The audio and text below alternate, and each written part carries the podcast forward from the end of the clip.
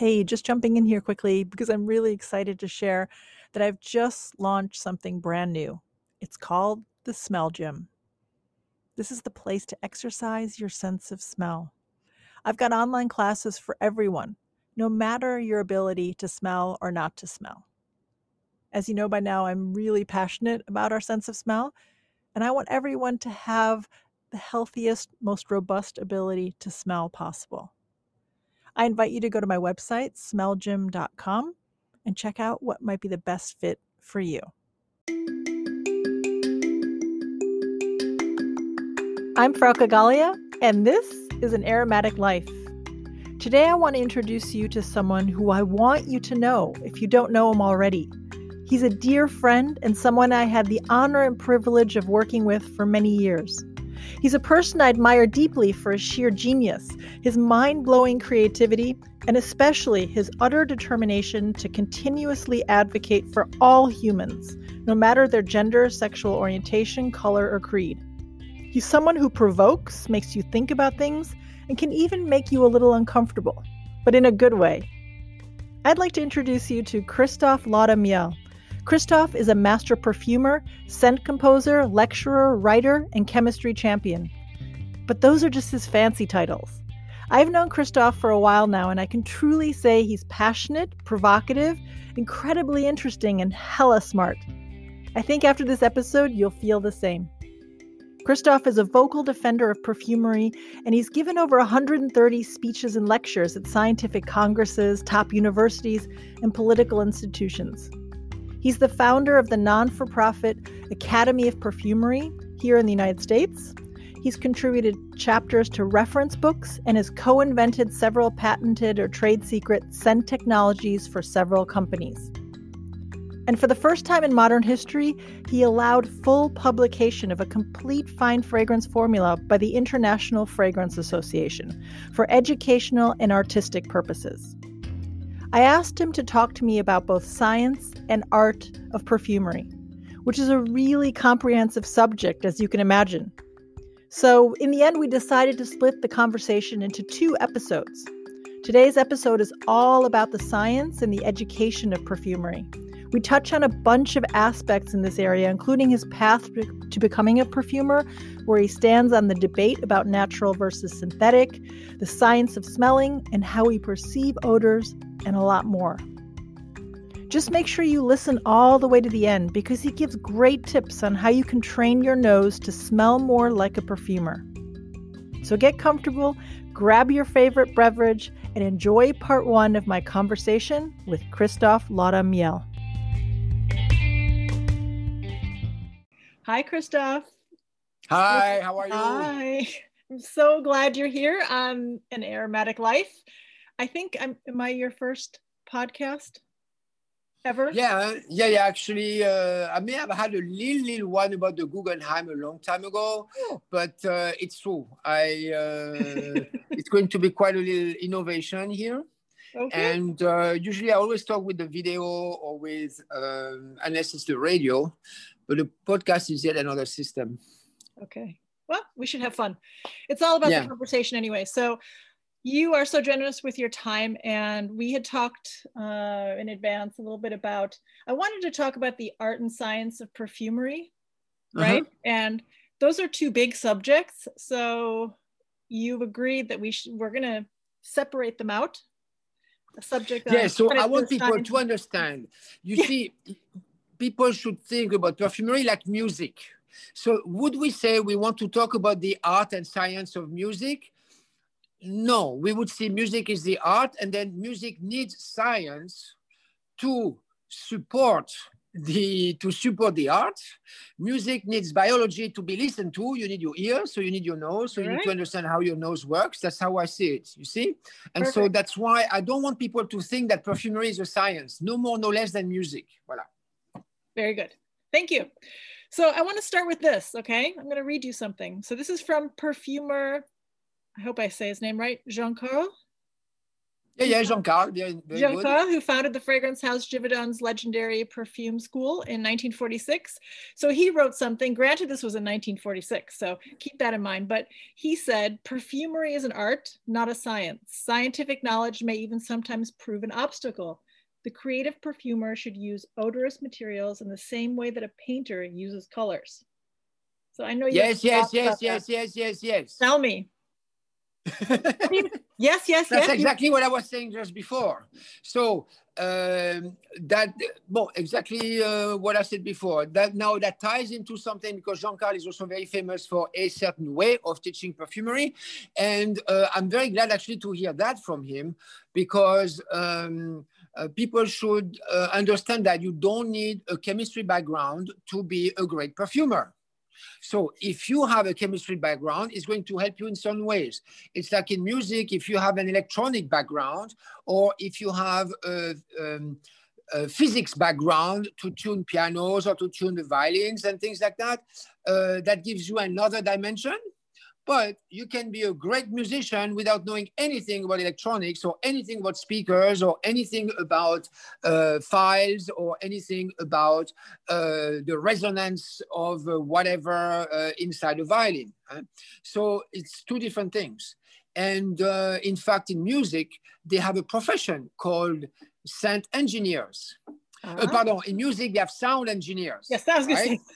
And people understand totally the difference between a sound engineer and between a musician, between an interpreter, and between a music composer as well. Okay, and so it's exactly the same in perfumery.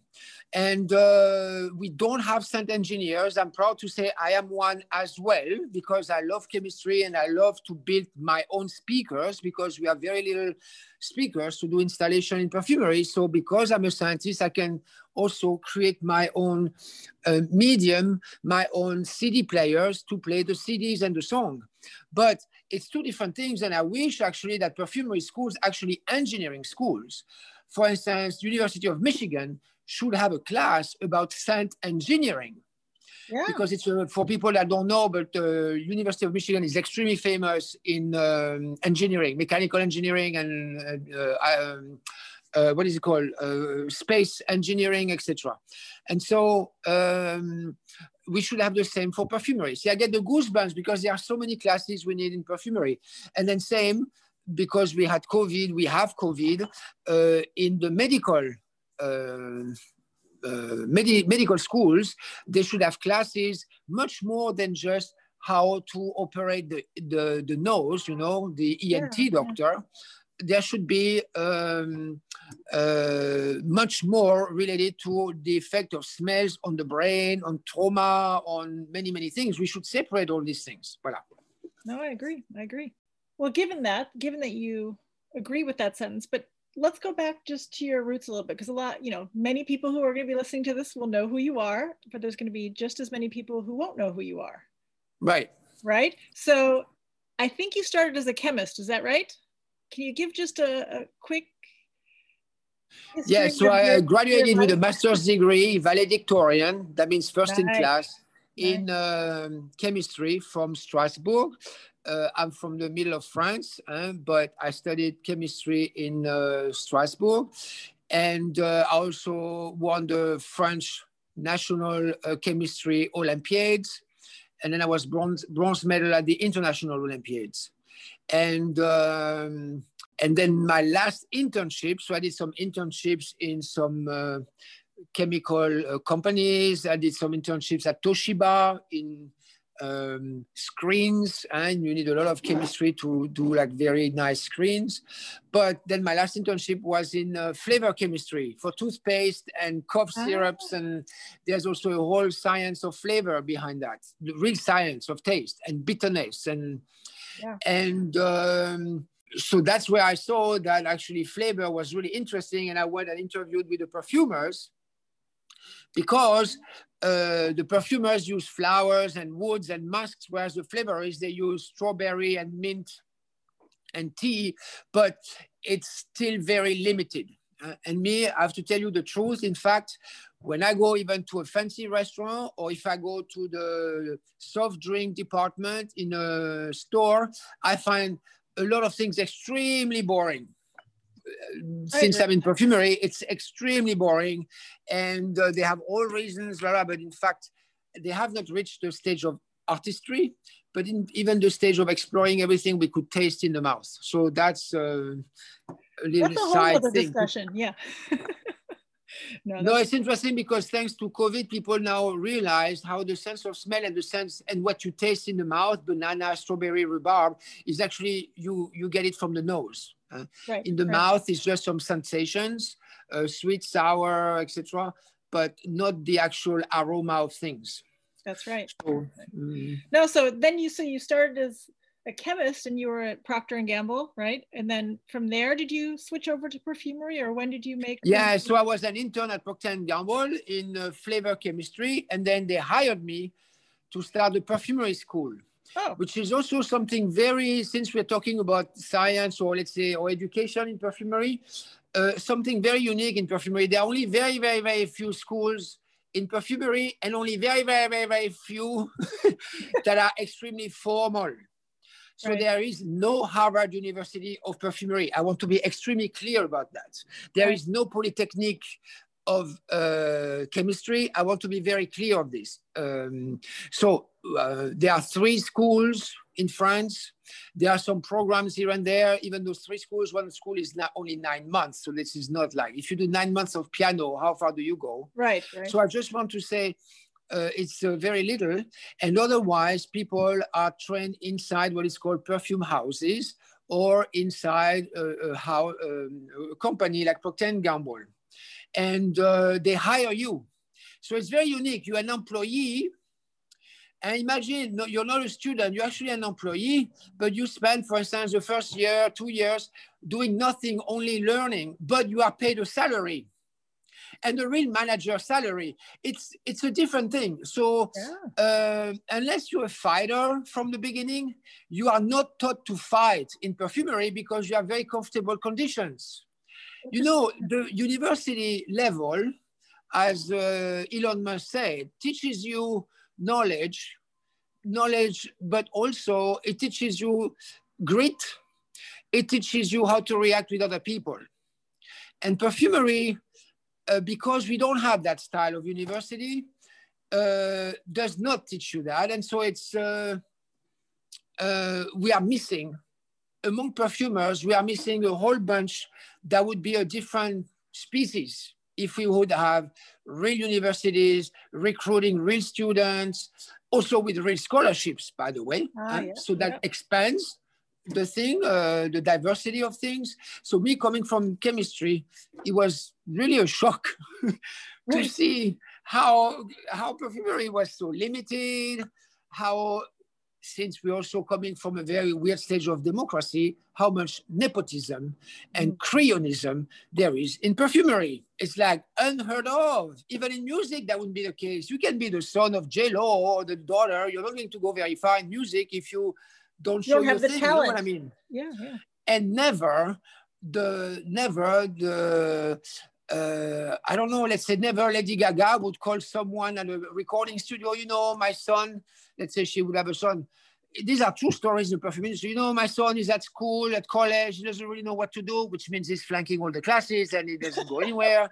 And uh, he's flunking his music classes, his philosophy classes, or he doesn't like chemistry, whatever. But anyway, so would you mind? He said maybe he would like to smell, and uh, so would you mind taking him with you under your wings in your lab? And you see, that's fine, but we miss other things. So people yeah. should know it's a very, uh, very unique thing. So I was at Procter & Gamble and I did a Procter & Gamble school. So Procter & Gamble, they have perfumers for Tide, uh, Ariel in Europe, or Lenor, or Downy, uh, Dawn, or Fairy. And uh, so all these things have smells and perfumes, Pantene. And behind, you have to have a perfumer that creates the smell of Pantene, which is as complex just different parameters as creating a fragrance for Jimmy Choo. Uh, because Jimmy Choo is also merchandising. And so it's two different ways of creating a very commercial fragrance. So uh, with a lot, some ingredients are, I would say 50% of the ingredients are exactly the same. Even 80% of the ingredients are the same at our disposal. So it's uh, I learned that way. I'm going to get on a completely different subject, but this is an important subject because, as you know, I'm in the field of aromatherapy, even though I've spent a lot of time with you on the fragrance side of things. But yeah. I want to touch on this subject of natural versus synthetic. Are you ready for the discussion? So, first, I want to have a little discussion about aromatherapy. You do. So, interestingly enough, no, it's true because I love the term. Interestingly enough, in aromatherapy, it's actually, we don't put therapy because therapy means you would be subject to the medical uh, regulators, to FDA or the European regulator for uh, health. Like it's medical. And You are not. Mm-hmm. And interestingly enough, people should know that ingredients that are used in, in aromatherapy are not even regulated by the internal rule of the yeah. uh, Fragrance Association. IFRA does not regulate aromatherapy, which is a big caveat. I don't understand. But they don't want to get into it because it's called therapy. Now, we have to make a difference because we do know now that some things have an effect, at least mentally, on people because they cannot say it has a physical effect, otherwise they have to be submitted to FDA clinical studies. Now, the new thing I want people to know is because I have a lab now inside Rohto Pharmaceuticals oh. in Japan. Yes. And it's called Rohto Pharmaceuticals. So we have opened Bel Air Lab, which is a department, a separate department, and we do a lot of artistry, a lot of uh, mostly ambient scenting and technologies.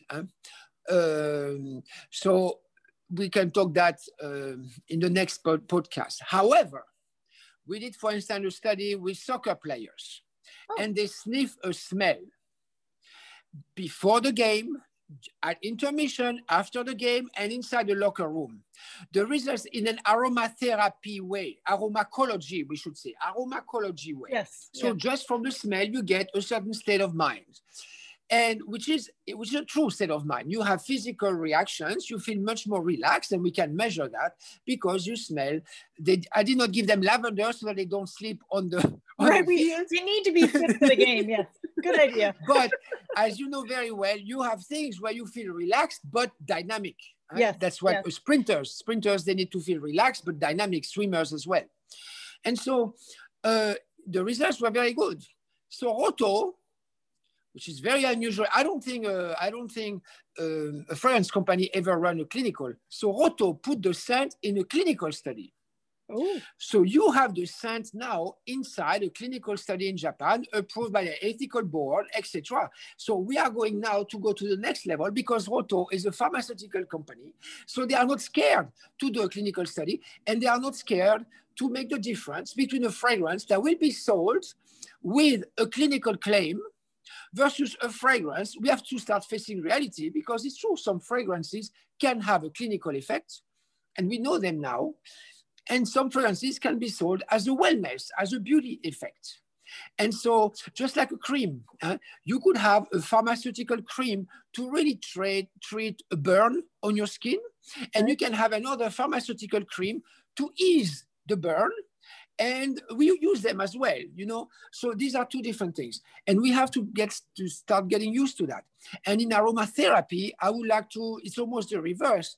We have to clean up the stuff that is what i call hoopla boom hoopla boom voodoo uh, traditional medicine of which 50% might work but 50% does not work and is even dangerous so we have to clean up because you know very well that some things do work. We do know yes. uh, that orange, for instance, relaxes, but you remain alert, and peppermint improves your performance in a gym, and uh, lavender is you into sleeping. Mm-hmm. So these are facts because they were uh, cross-referenced in scientific studies, but not clinical studies. But still, we know that they do work uh, psychologically, and, and so this is a very interesting field that I find fascinating once you clean the crap.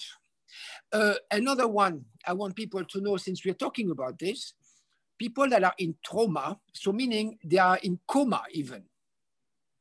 The last thing, the last chance, that's a study from Weizmann University, you get them to smell, you put something under their noses. So imagine someone in a total coma. Yeah. You put them something under their noses. If you see their breathing pattern change, it means you have many more chances that this person will come back to life one day versus the person where totally in coma you put something so basically the nose is the last last last resort because it's an automatic link to certain uh, nerves Neural in your brain yeah. without reason Voila. Wow. So it's fascinating, all these things. Yeah. And uh, so people should know, and there's a lot to do. But the first thing I want people to know the basic, basic science so that they can make a difference between crappy claim on the internet or at the pharmacy. And the pharmacy is the same. Huh? Uh, dermatologists, pharmacists, they say as much crap as any people in those fields because in perfumery, people say anything. People are allowed to say anything. so this is extremely important that people have to. So I'm glad actually you're doing something like that, Frauke, because you know the big picture, you know the science, and now you're specialized, you narrow down into a field of how natural products can uh, help us, but you know what is true, and then you're not going to promote things that are fake, meaning also they're dangerous. Because if you promise things that are fake, I call them dangerous. It's not just, uh, no, it means you make people believe it's going to help them. It doesn't. So they lose time, they're being deceived, they're being uh, disappointed, and so their depression goes even further, or, or, or plus they damage your whole other, uh, all other practitioners. You know, it's a, it's a nightmare, this thing.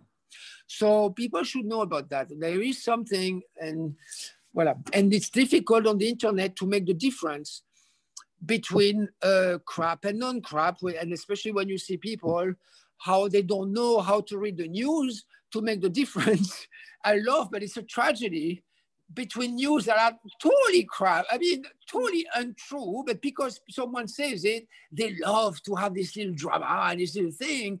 And so when it's with big human lives, you can imagine with plants, people can fantasize whatever they want. But at one point, we'll have to stop this whole uh, Hollywood movie and concentrate on what actually helps the people. No, I agree. I think Voila. education is so important. On your on your theme, Frauke, which was about uh, naturals versus synthetic. So yeah. people should know that the brain does not care. Okay, yes. the brain does not care what it smells and so, if the brain knows something, uh, it's psychological from the beginning that we say this is natural, mm, it smells good. I have to tell you, uh, half the naturals they don't smell good; they smell terrible, medicinal or dry or rough. Depends how you use them, or they do they don't smell good. And then the synthetic, uh, half, a lot of them, half of them smell delicious. And the brain loves to smell things that are delicious. And in fact, uh, people should know, since 1850, so-called synthetics, so meaning molecules made in the lab, eh, yeah.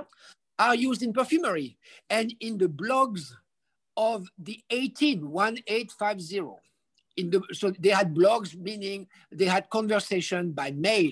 eh? So you write your question to the magazine, the magazine asks a perfumer, the perfumer uh, answer in writing. Well, anyway, so they are conversations, I've read them from 1850, where consumers are complaining to the magazine. Anyway, anyway, now it's uh, perfumery is full of synthetics and, and naturals are going to be less and less important. And uh, what do you think about that?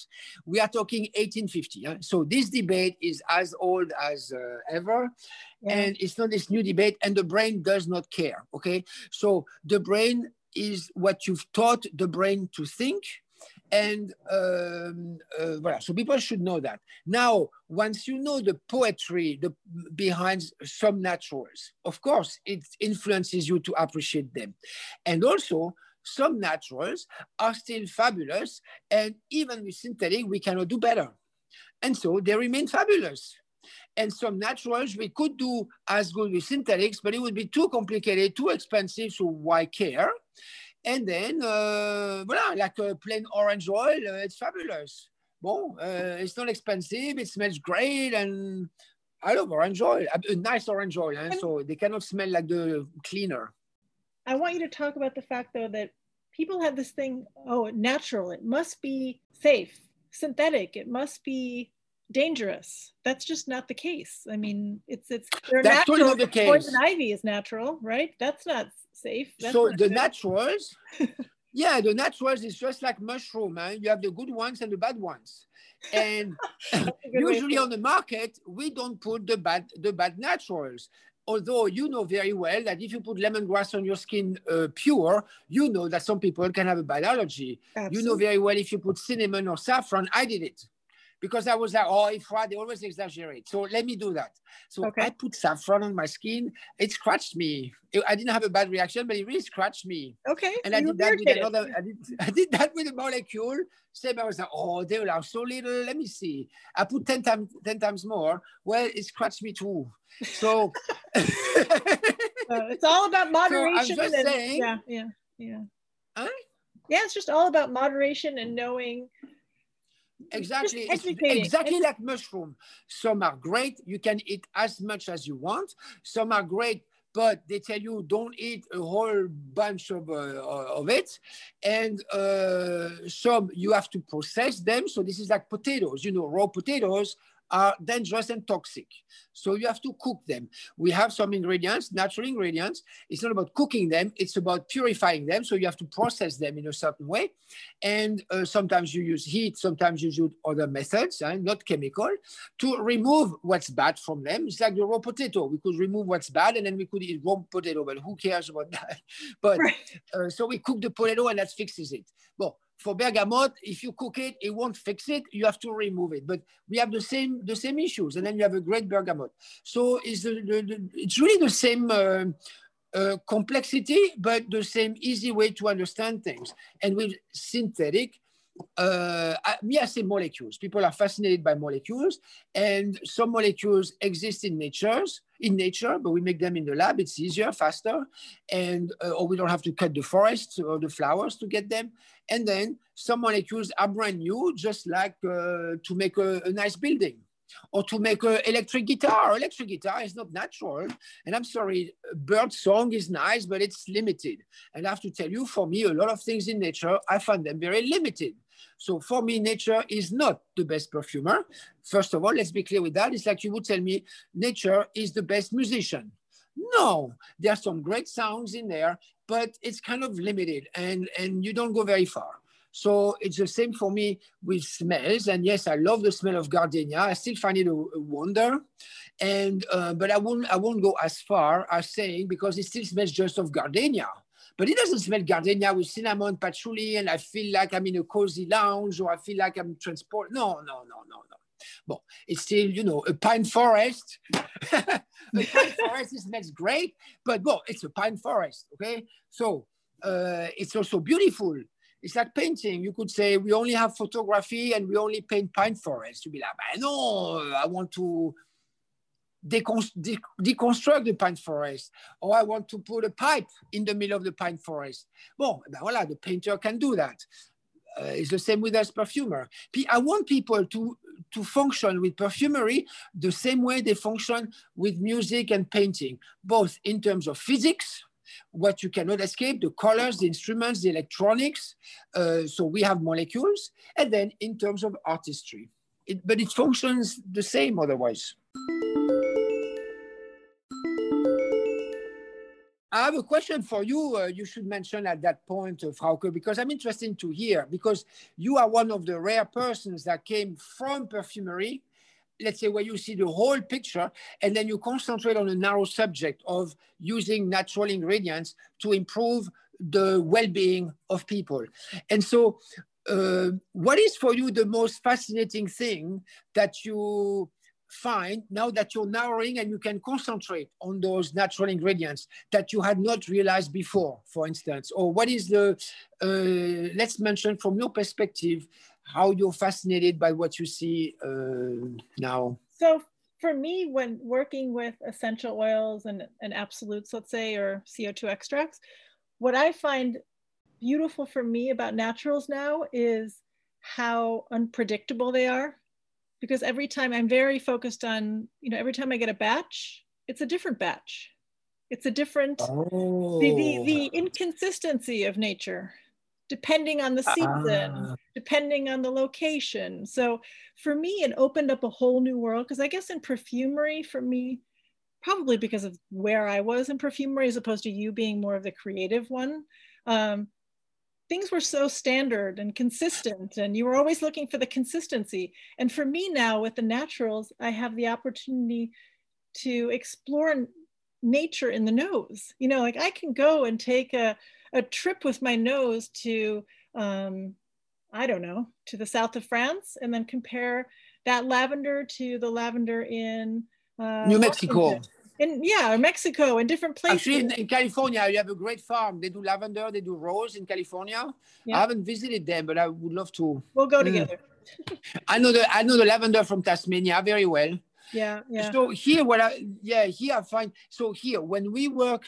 Um, when you create a fragrance, so then we're talking when you create a, a music, you compose a music, uh, I want this music to sound the same next year when I reweigh the formula. Otherwise, it's a nightmare right for most of the perfumes and so it is true the french houses are extremely good they take the different batches like veuve clicquot champagne they do that so that the veuve clicquot uh, every year tastes the same the yeah. Veuve Clicquot. But yeah. inside the Veuve Clicquot, it's a combination of years, different years, different lots that yeah. the maître de chai, which is the wine master, uh, recreates every year. Um, I don't know in Veuve Clicquot, but I know in a cognac, you have 400 ingredients, which are all cognacs. Huh? Wow. But you may have 400 different lots of cognac in one cognac to, uh, I, I, think it's one of the upscale one, but to tell you, so if you may have 20, 40 different lots to recreate every year. And the French houses, it's a job. Uh, it's a nightmare job. Every year, the lavender I get in the lab has to smell the same. Otherwise, I cannot reweigh my fougere of last year. Yeah, yeah. So as perfumer, we do smell different lots because sometimes there's a, an issue and we have to see from what lot it is, or we travel as well. So we are exposed to the these different kinds. Plus, when we have new ingredients, then there's a big selection. And the last thing I want to mention is I do uh, all the fragrances for Strange Love NYC. Yeah. Well, in all the Strange Love NYC, I have the ingredients that are normed, if you wish, unusual ones or a lot of naturals or expensive. But in all of them, we also source from around the world for each fragrance between uh, two to four or five ingredients that are add on top. So okay. not from the normal catalog. And they have exactly that issue because we had the uh, Gardenia, they, they, they try to change the production style. And I noticed this right away. And they, they called it improved Gardenia. And I noticed I was like, no, but that so it was improved in some way, but it was not improved for what I use it for. What you need it for, yeah, yeah. Eh. And then uh, and then the hoods. In each of the stranger, we have two different hoods uh, coming from three different regions.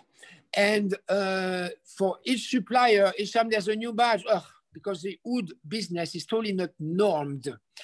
And so each time is a nightmare. We have to redose the wood, reselect them. It's like it's a like the wine master. And so people don't realize that there is this whole work in the background so that there is no surprise each time. But at your um, in your job, if you don't take a normed lavender, then you're on for a big um, you're on for a tour because huh? yeah. people don't know, but lavender can smell of goat cheese, Lavender oh, can smell too dry, can smell of Vicks vapor VapoRub, can smell, yeah. I mean, this is a nightmare to and pick any lavender. given season. So the same oh. plant in the same location, depending on the water it's been given, the condition of the soil, the sun, you know, climate change, whatever it may be, it all has a and lavender. There is that. Plus, people should, uh, we have not studied the perfumery plant the way they've studied wine because wine they only use one species called the grape yeah. and then they have a whole industry based on one species called the grape and then they have different varietals blah blah blah blah but we have the cardamom we have the patchouli we, and yeah. for all of them you could do a whole industry based on the cardamom Yes. And the Syrah cardamom, and the, well, we have the green cardamom and the black cardamom, and the one from India, and the one from Guatemala, and the one extracted this way, that way. But you may have five, ten different cardamoms. They have 200 different grapes and grape style. But just to say, it's very complex that way. So I, I want to just talk a little bit because I, I find it fascinating because you have so much knowledge. I want to tap into this for a minute about the language of smells. So I want to talk about describing odors, specifically so why it's so damn hard to do it. why is it so hard for us humans to talk about, not for you probably, for, but for the average person, it's really hard for people to talk about smelling, right? Or what they're smelling. Reason number one, they are not taught at school. So can you imagine you don't hear about music till you're 25? And then you have to describe a piece of music. Then what happens? Yeah, I guess you're right. Yeah. Number one. Number two, so that's the number number one reason because at least people could talk like perfumers. Uh, it's not that we are genius at all. It's just because we are taught a certain vocabulary that is not taught at school. So our dictionary, uh, it's literally that we are given a dictionary that is this thick instead of being this thick, but is this thick. We are given a dictionary when we start perfumery school when we're in our twenties. So, uh, that's a big reason. The number two reason is because the science is very, very early, very young, the science of smell. It's basically the science of the 20th century instead of the science of True. the 18th century that yeah. it started. Yeah. And then the Nobel Prizes for the eyes, for vision, for physics, they were all given in 19, 1902, 1904, 1920. Uh, eh, you see what I mean? This was yep. the, the area of big discoveries. For the sense of smell, the Nobel Prizes were given in uh, 2004, 2012. That's what we're talking.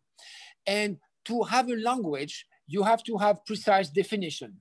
And to have a precise definition of things, it cannot be like this oh, that's what I think. It smells like a rose and like this and like that, and like my mother's my mother's drawer and my uh, da da da. We hear it all. Well, so these are uh, totally fine descriptions, but these are not descriptions to create a language. A language, if I say red, blue, uh, yellow, it doesn't mean anything else. Red does not mean anything else. It's only a color. Blue the same, and yellow the same, and green the same. And so. Um, uh, in smells, we don't really have that because we didn't have the science to define what red is. And to this day, it's still very difficult. So that's also another reason. And then the third reason is because of those lovely philosophers like Kant, like Bergson, and uh, this uh, dictator psychologist, because everybody is listening to him, called Freud. So those people, despised the sense of smell. Yes. They say it's just animalic, it's stupid, it has nothing to do with the human thoughts. So forget about it, which means all the vocabulary that came up in the late 1800s when we developed more the sciences uh, and where we developed more the psychology and the philosophy of things, uh, that vocabulary we don't have in perfumery. And so all that has to be created. And in fact, uh, Catherine uh, Halley Epstein in uh, Oregon, yeah. she studied the odorbet, the alphabet for smells, for odors, and we are populating that uh, book. For instance, why do we say, do you, if you visit an exhibition, you shouldn't say, I went and saw an exhibit. You should say, I went and sniff an exhibit because maybe the exhibit does not have even any pictures. Yeah. If you talk about the viewers, that should be the sniffers, maybe. Or the, you know, it's even everyday vocabulary that has to be transformed. So that's the, that's the thing. And the last thing is people should know that uh, smelling is not as subjective as, as they think it is at all. Hmm. In fact, we, the science says, we, we, we show that people are not different between each other at smelling, that they are different at looking at things. So people should know that first, because okay. They will, oh, you know, I see this way, I see that way. But in fact, it's because they're ignorant and they don't know how to describe something to the point that one can say lavender, another one can say bergamot, another one can say Earl Grey, and they're actually smelling exactly the same note in that smell because there's a note found in all these three things. But people don't know. So if you know, you would say, in fact, you smell exactly the same thing. You just describe it because one was raised in England, another one was raised in Provence, and the other one was raised in Calabria.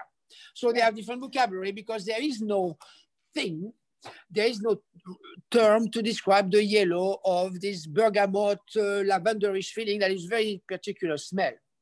So uh, we should have a word for that. That is just that word. We have to create those names. And so um, people should know, in fact, yes, you know, you can argue you know when people argue, is it orange or is it a dark yellow?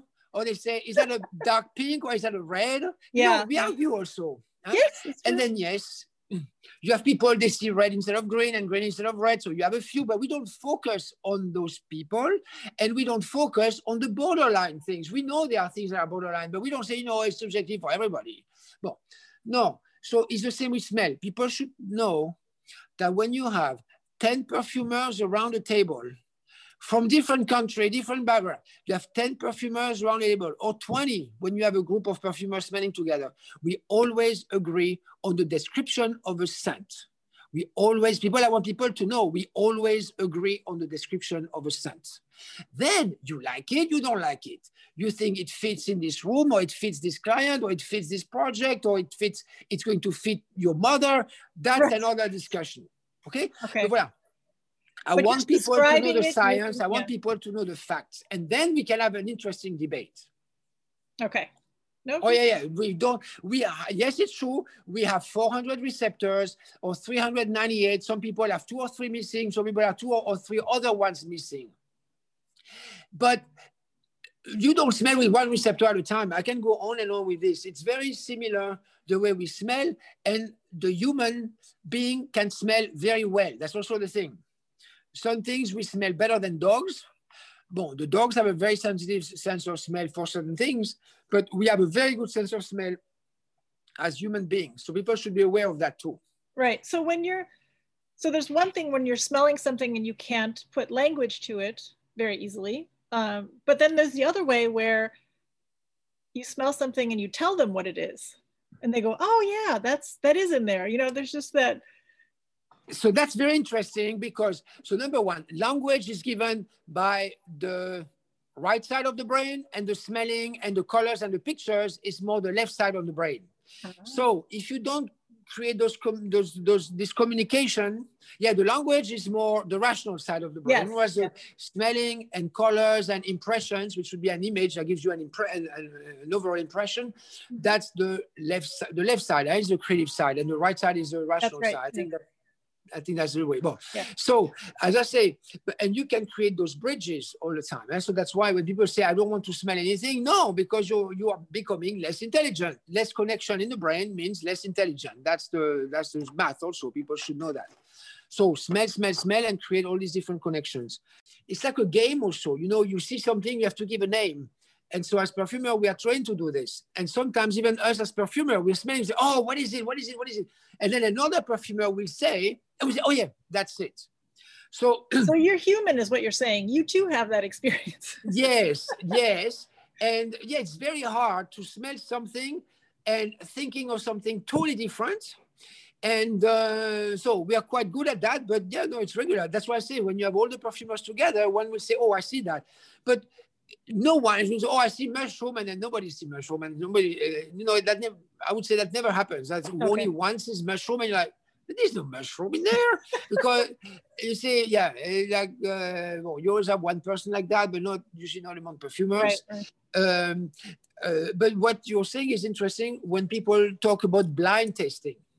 Yes. And I find blind testing is just like in wine, uh, it's interesting, but it should not be the only method to evaluate or to assess. I hate the term evaluation. You don't evaluate a movie. Do you evaluate a song by Beyonce? You don't evaluate a song. You can assess, you can critique it, or you can well, give your opinion. So that term of evaluate should be banished from the perfume vocabulary. It's terrible. And so, like evaluate, like uh, like you're selling, uh, I don't know, you know, like charlatans. And so you evaluate like this, you know, uh, no.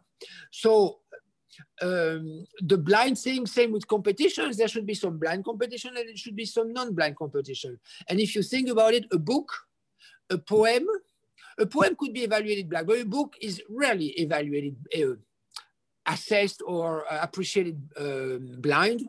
And a movie, obviously, you never watch a movie blind to critique or to grade the movie, right? So, um, and sometimes in competitions, I'm, I'm, often a judge in competition. It's not rare at all that uh, they give me things blind and I say, no, here, I see a gasoline note. And if I don't know the concept, it's a mistake. it could be a mistake because I know some ingredients smell of gasoline, including orange flower. And I know when you don't use it properly, it comes out. So if it has nothing to do with the concept, I know as a perfumer does not know how to use orange flower. If it's part of the concept, then I find it very clever that the perfumer has thought of orange flower, which has a gasoline note, to use it for something that has to be gasoline like a Formula One thing. And that's where, and there are many other reasons why blind should not be the only way. So if uh, one contest is blind, there should be, there's room for another contest that is not blind. So it's very interesting. But but you see it. It's it's not like I'm telling you, as I said, there's mushroom or there's uh, there's rose. No, if you know how to smell, you're to say, I don't really see the rose. Are you are you kidding me? Or last thing, Frauke, I need to mention. Sorry, we have all these things because we have nothing at three school. hours now. Probably you know, because I'm sure you smell a lot in your career. Everybody though, uh, and I think this is different from color. Everybody has a let's say two to four ingredients that that person not, does not smell well or does not smell at, at all. Yes, talk about so that. We, yep. uh, so we all have the two or three holes. Uh, usually you're not the only one. Huh? So you have the few people, and one of them, I don't smell the sweat in cu cumin. So if there's uh-huh. cumin in the fragrance, I will see spicy, I will see sexy, uh, uh, exotic, but it's not smelling of the armpit at all for me and for a group of people. Huh? So we know very well there are some some people, certain musks they don't smell at all. 30% they don't smell very well certain musks. Another some other people don't smell the urine note in aldron. Some people like me, I'm very low sensi sensitivity on cinnamon and mint. I smell them, huh? but I know I need a bit more. Uh, some people they take them very low level. So like some people they hate coriander in food. So there are those things. The same way you have that in food, and the same way in pictures, some people don't see some things in pictures. And they still go to the movie, although they won't see some things in the movie. I'm one of them. I, I, a lot of things I don't notice in, during a movie, and some people notice every details. So, but I want people to give some relativity to this, and this is not the main difference between people. We smell very, very similar in the population. All right, I want to talk about perceiving odors, okay? Yeah. Um, specifically, I want to talk about an ex- something you did in 2017. You gave a talk at a public symposium called The Human Sense of Smell at Columbia University. Yeah. Where you did an experiment with the audience using sulfurol. Do yeah. you remember that? Can you talk about yeah, that? What you did there? Because I do this experiment. I do that also with other things that are, people would know. I do that also with lily of the valley. So uh-huh. sulfurol is a molecule. Uh, well, whether it's a molecule or not, it doesn't matter. But we have a, a lot of things in perfumery. Uh, let me take an example with color so people understand. If I show you red, you're going to say, oh, that reminds me of love, Valentine's Day, the heart. Another person is going to say, oh no, that reminds me of the firefighters. I just hate red. Some other people are going to think of uh, excitement, spices, heat, but positive, mysterious heat. So you can see how, depending on your mood of the day, what you've done the day before, or yeah. of your childhood, you interpret something uh, one way or another. Okay, so it's the same uh, in perfumery.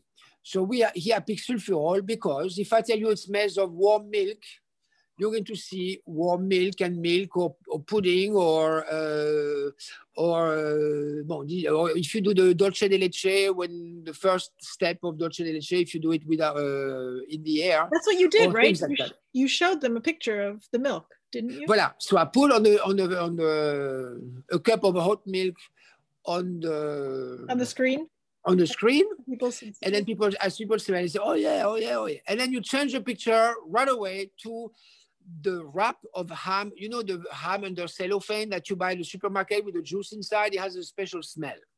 So this, uh, uh, it's not fake ham, but it could almost be. You know, this kind of cheap ham in the cellophane, in the plastic wrap. Voila. So you open the plastic wrap. So you put that picture, and all of a sudden you see the ham, the wet, juicy ham like that. And so, uh, because this molecule has these different facets. But I do the same with lily of the valley, this flower. And you show that flower, and then you show uh, the flower, or you show a pear, and people see the pear, and then you show green grass, people see the green grass, and they don't see the flower anymore, because the brain associates uh, what's most direct, what's easiest. And it turns out that smells never smell of one thing. We still don't know a smell that smells of only one thing. Okay. So blue can be only blue, red can be only red. But a smell, uh, anything always has different things. It's more complex.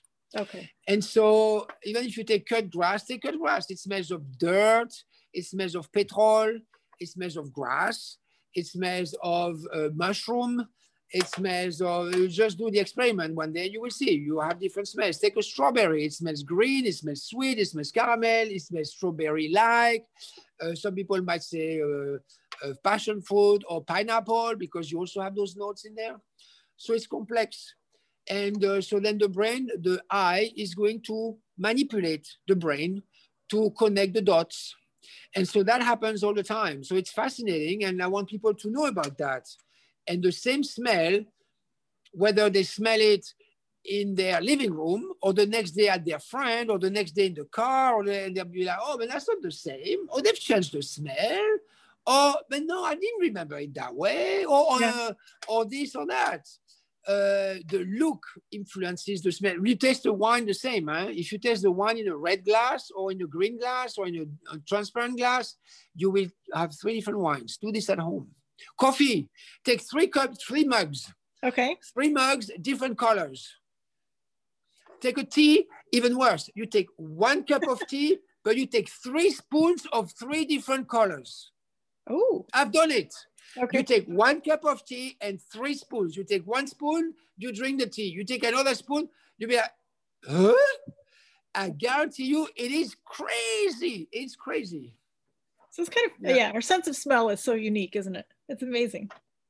All right, so I want to talk about odor compositions because this can apply whether you're in perfumery, whether you're just blending essential oils, whatever you're doing. There's something called the Laing limit, the fact that we can't smell more than four odors, right? You're probably familiar with that. Um, what did you call it? The I don't know if I pronounced it correctly. The Laing limit. Oh, L A I G, the Australian guy that that uh, that, that, that termed that. it. Yeah, yeah. That that, that that's his name. That's his name. It's a publication by uh, well, I don't know. I mean, I don't know. Lay, yes. Okay. So in fact, uh, yeah, after four it's messy, and and after eight you go nowhere. Yes. Yes. So I mean, that's just that's just a fact. So there's also something called olfactory white, where once yes. you smell about 30 components, the mixture begins to smell the same. So olfactory white. Well, uh, 30, white are, 30 if they are mixed properly. Huh? It's like the color white. When you mix some colors, uh, you get into a white color. That never happens when you do painting. Huh? Uh, I've never seen anybody mixing the pigments and get white. You get caca, but you never get white. So unfortunately, but with smell, it's much more common than in painting. So um, to the despair of perfumers, it happens to us regularly you add an ingredient and the whole thing boop, disappears. Oh. And you're like, oh, holy cow. No, it's true. Huh? That happens regularly when you create a fragrance. And uh, in that scientific studies by Noam Weizmann Institute, yeah, he showed that you have to have about 30 smells. It's much easier to do. And then you get those olfactory whites, which are fascinating. Yes. I know it it's is cool. It's so cool. I think you worked on something with me once. Um, when we were working. I called it the smell of nothing. Yes, yeah. that's what it was. I smelled that. I loved it. yeah, voilà. So it's you want to create the white paint. I do that a lot because some spaces you don't really want to have a smell. You just want to have something fresh. And the space never smells fresh by itself unless you open the window and then the. Uh, bon, so uh, it's just like white paint, and uh, I need to blend it so that at the end it smells of I call it nothing, or it will smell of little things like white. And you, it's never white, white. You know, it's always white peach, white cold, white warm, white blue. Uh, the white, the paint, the painters they always go on our nerves with that. Oh, what kind of white do you want? I just want white. Well, no, there is not just white. And so it's the same perfumery, but you get these these things. Yes, yes, yes. Okay. For malodor control is also very good Because if you can have the malodor, one of those things, and then you put the stuff around so that it cancels, and then you get a white space, including the malodor. So that's cool too. I want to finish off by talking about education because we talked about how important education is, right? So you're the founder yeah. of a nonprofit Academy of Perfumery in the US yeah. here. Tell us about that organization and, and why you founded it and what you hope to do with it. So the academy, which is a little bit on pause at the moment because it's all volunteer and it's all uh, mm. bon. But the academy, my, my first uh, thing is I want to be considered uh, as a as a discipline. I want perfumery to be considered like music, architecture, uh, to be represented in the national academies. So in the Royal Academy of Art in London, there are no perfumers. In the Art and Science Academy in Cambridge, Massachusetts, for the US, there are no perfumers. Uh, in the uh, Académie uh, des Beaux-Arts in France, you know that they have a guy who represents the medal, the metal makers. So the medal makers, in all due respect, have their academician at the Académie uh, des Beaux-Arts in Paris. But there's no perfumer in there. So that's not normal. So that was for me the ultimate goal. And then along the way, that we uh, do some um, uh, educational initiatives. So one was to is to represent the Osmothèque here in the US to give historical classes, to show what's new and what's actually not new in perfumery, but also to give some more uh, meat to uh, perfumery with a capital P. And then uh, I did uh, at times some uh, classes in elementary schools. And one day we have to give some scholarships or so. There is no contest in America nor in France to win two or three scholarships to go to perfumery schools. But you have contests to win scholarships to go to chemistry schools, to go to music school, to go to, you see what I mean? Yeah. So that, that should also become a, a tradition in the perfume industry. So it's a lot to put in place. I, am thinking of that because I'm coming from the chemistry uh, academic uh, point of view. And there you have, of course, an Academy of Chemistry of Science. You have all these kind of voluntary programs, and and we need that desperately in perfumery. No, I mean, is there a website where people can visit, or is it? Oh no, at the moment, as I said, so but we did get the non-profit status, but uh, right before COVID already, I put that on board because I only have I had one person. She moved to the UK to help me, and then it's very hard in perfumery to find volunteers. We are not a volunteer. Um, uh, in science, people do a lot of volunteer work, but in perfumery, no. We are not a volunteer. No, it's true. We're not a volunteer uh, group here. Culture. No. Yeah, because everything was secret, so there was never thing to volunteer, to educate, to volunteer, to do events. No, the events are only organized by brands. Uh, you see, there was not. It's a very different culture. You're also working with the GCCR, the Global Consortium for Chem- Chemosensory Research, right? Given the yeah. whole COVID 19 situation, yeah, so COVID-19, so one of the, among all the tragedies, it's like a, a, a, well, it's not like a war. War is much more uh, disastrous and terrible. But in, in a, really, a crisis like this, where things stop to run, um, one thing that, that came out, we, no one would know, knew, is that the virus enters via the olfactory system. And so that put the olfactory system on the map which for perfumery and olfaction is a blessing because all of a sudden there are all these budgets to study more the sense of smell. And they, uh, some people from uh, Monell and Penn State created that group in March and invited right away anybody who was interested in science and the sense of smell. So we have clinicians, we have uh, ENT doctors, we have uh, uh, do you know that La Scala in Milan has their full-time ENT doctor? It's a doctress, a lady, really nice. So she's part of the group. So her full-time position is to be the ear, nose, throat doctor for La Scala of Milan. Is that fabulous? Wow, isn't that fabulous? I don't think yes. I don't think the Met in New York or the, the, the, the San Francisco Opera. I don't think that they have a full time position for an ENT. Yeah, it's quite amazing, no? So she's in there. But yeah, 600 plus scientists from 64 countries. And uh, it's all voluntary. We share, we, we design some studies. Uh, two have been published now. They are designing more studies. Now, what people should know is that they have three tests that people should take. So if you are having COVID as we speak, you should answer the survey to help science understand olfaction and understand COVID. So an, answer please the survey if you're having. I'll put that COVID in the show symptoms. notes so people can. Yeah. Get voilà. to the link. That survey is translated in like 30 languages, so you have no excuses not to do it. Whether you you speak uh, Urdu or you speak Turkish, you speak uh, whatever, just about whatever, uh, you can take the survey. And then for anybody, they have two tests, uh, one about 20 minutes and one very short but to do on 30 days, a very short one, to test your sense of smell. And if you and, and you just by smelling your coffee or your tea or, or apple juice, uh, so things you have in your kitchen, take the test, and then you can see if it goes down, then you have to go see a doctor. Or if you notice all of a sudden you smell nothing, you have to go and see a doctor because believe it or not, some people it takes them a while to realize they smell nothing. Yes, yes. It's not like blindness. And then once they realize it's a nightmare, then they are yeah. depressed. It's terrible.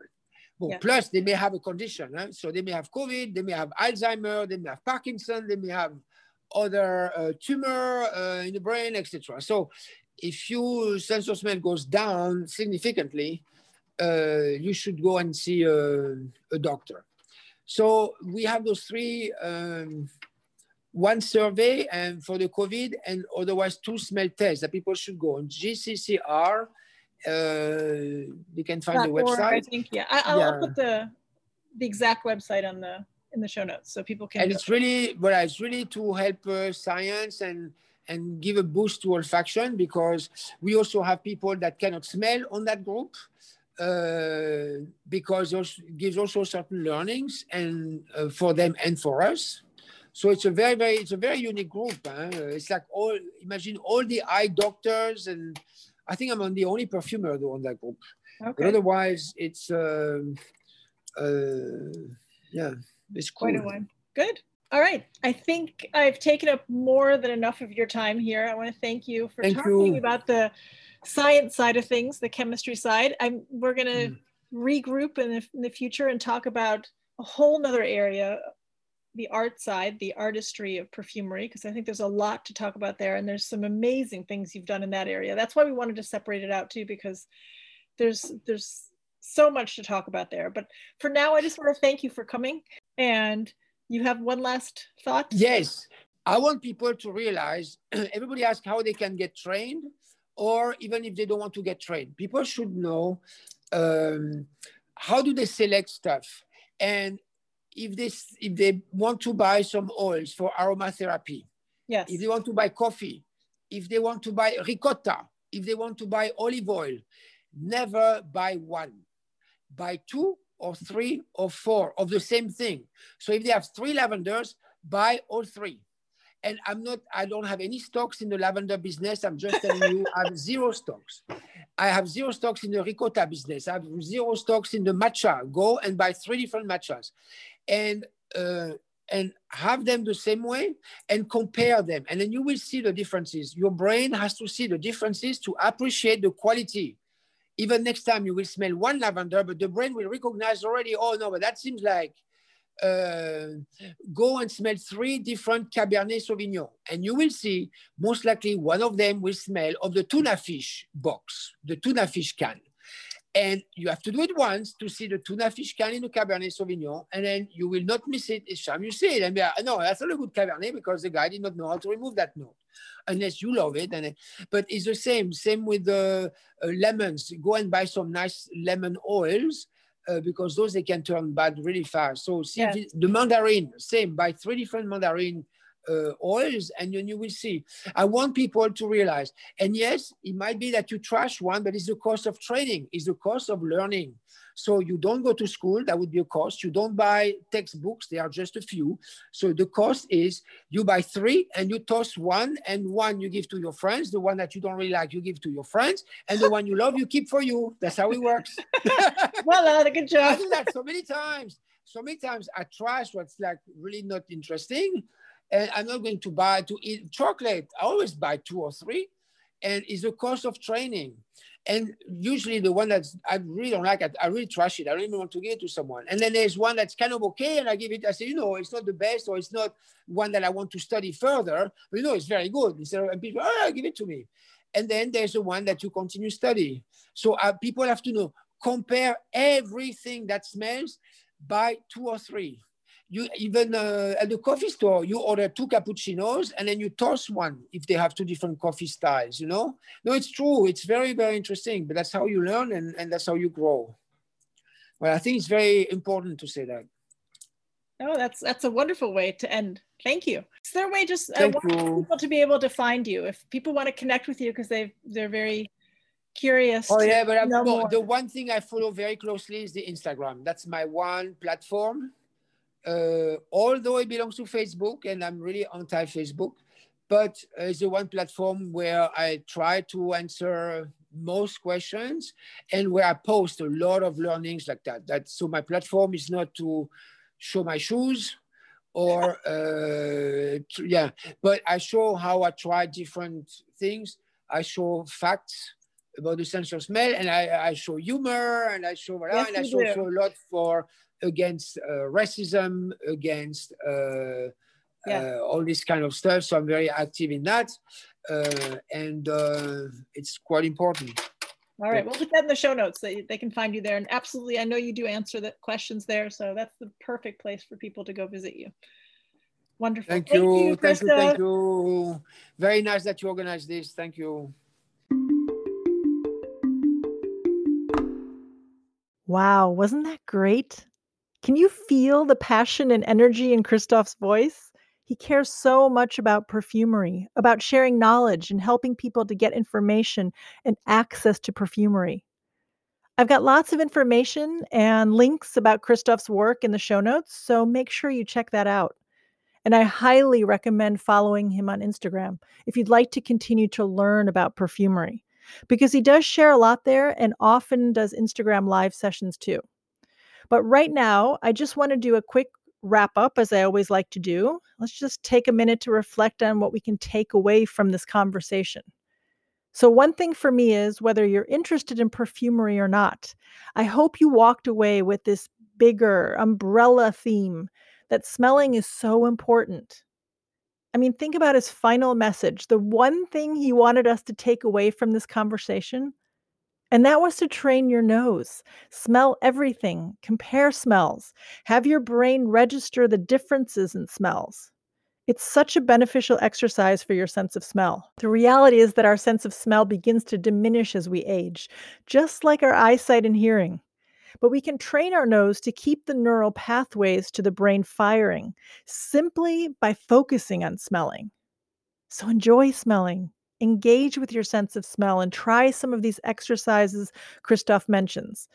I know I'm going to compare what a cup of tea smells like in three different colored mugs. I think that'll be fun. I'm going to compare how that one batch of liquid can smell so different when you see different colors.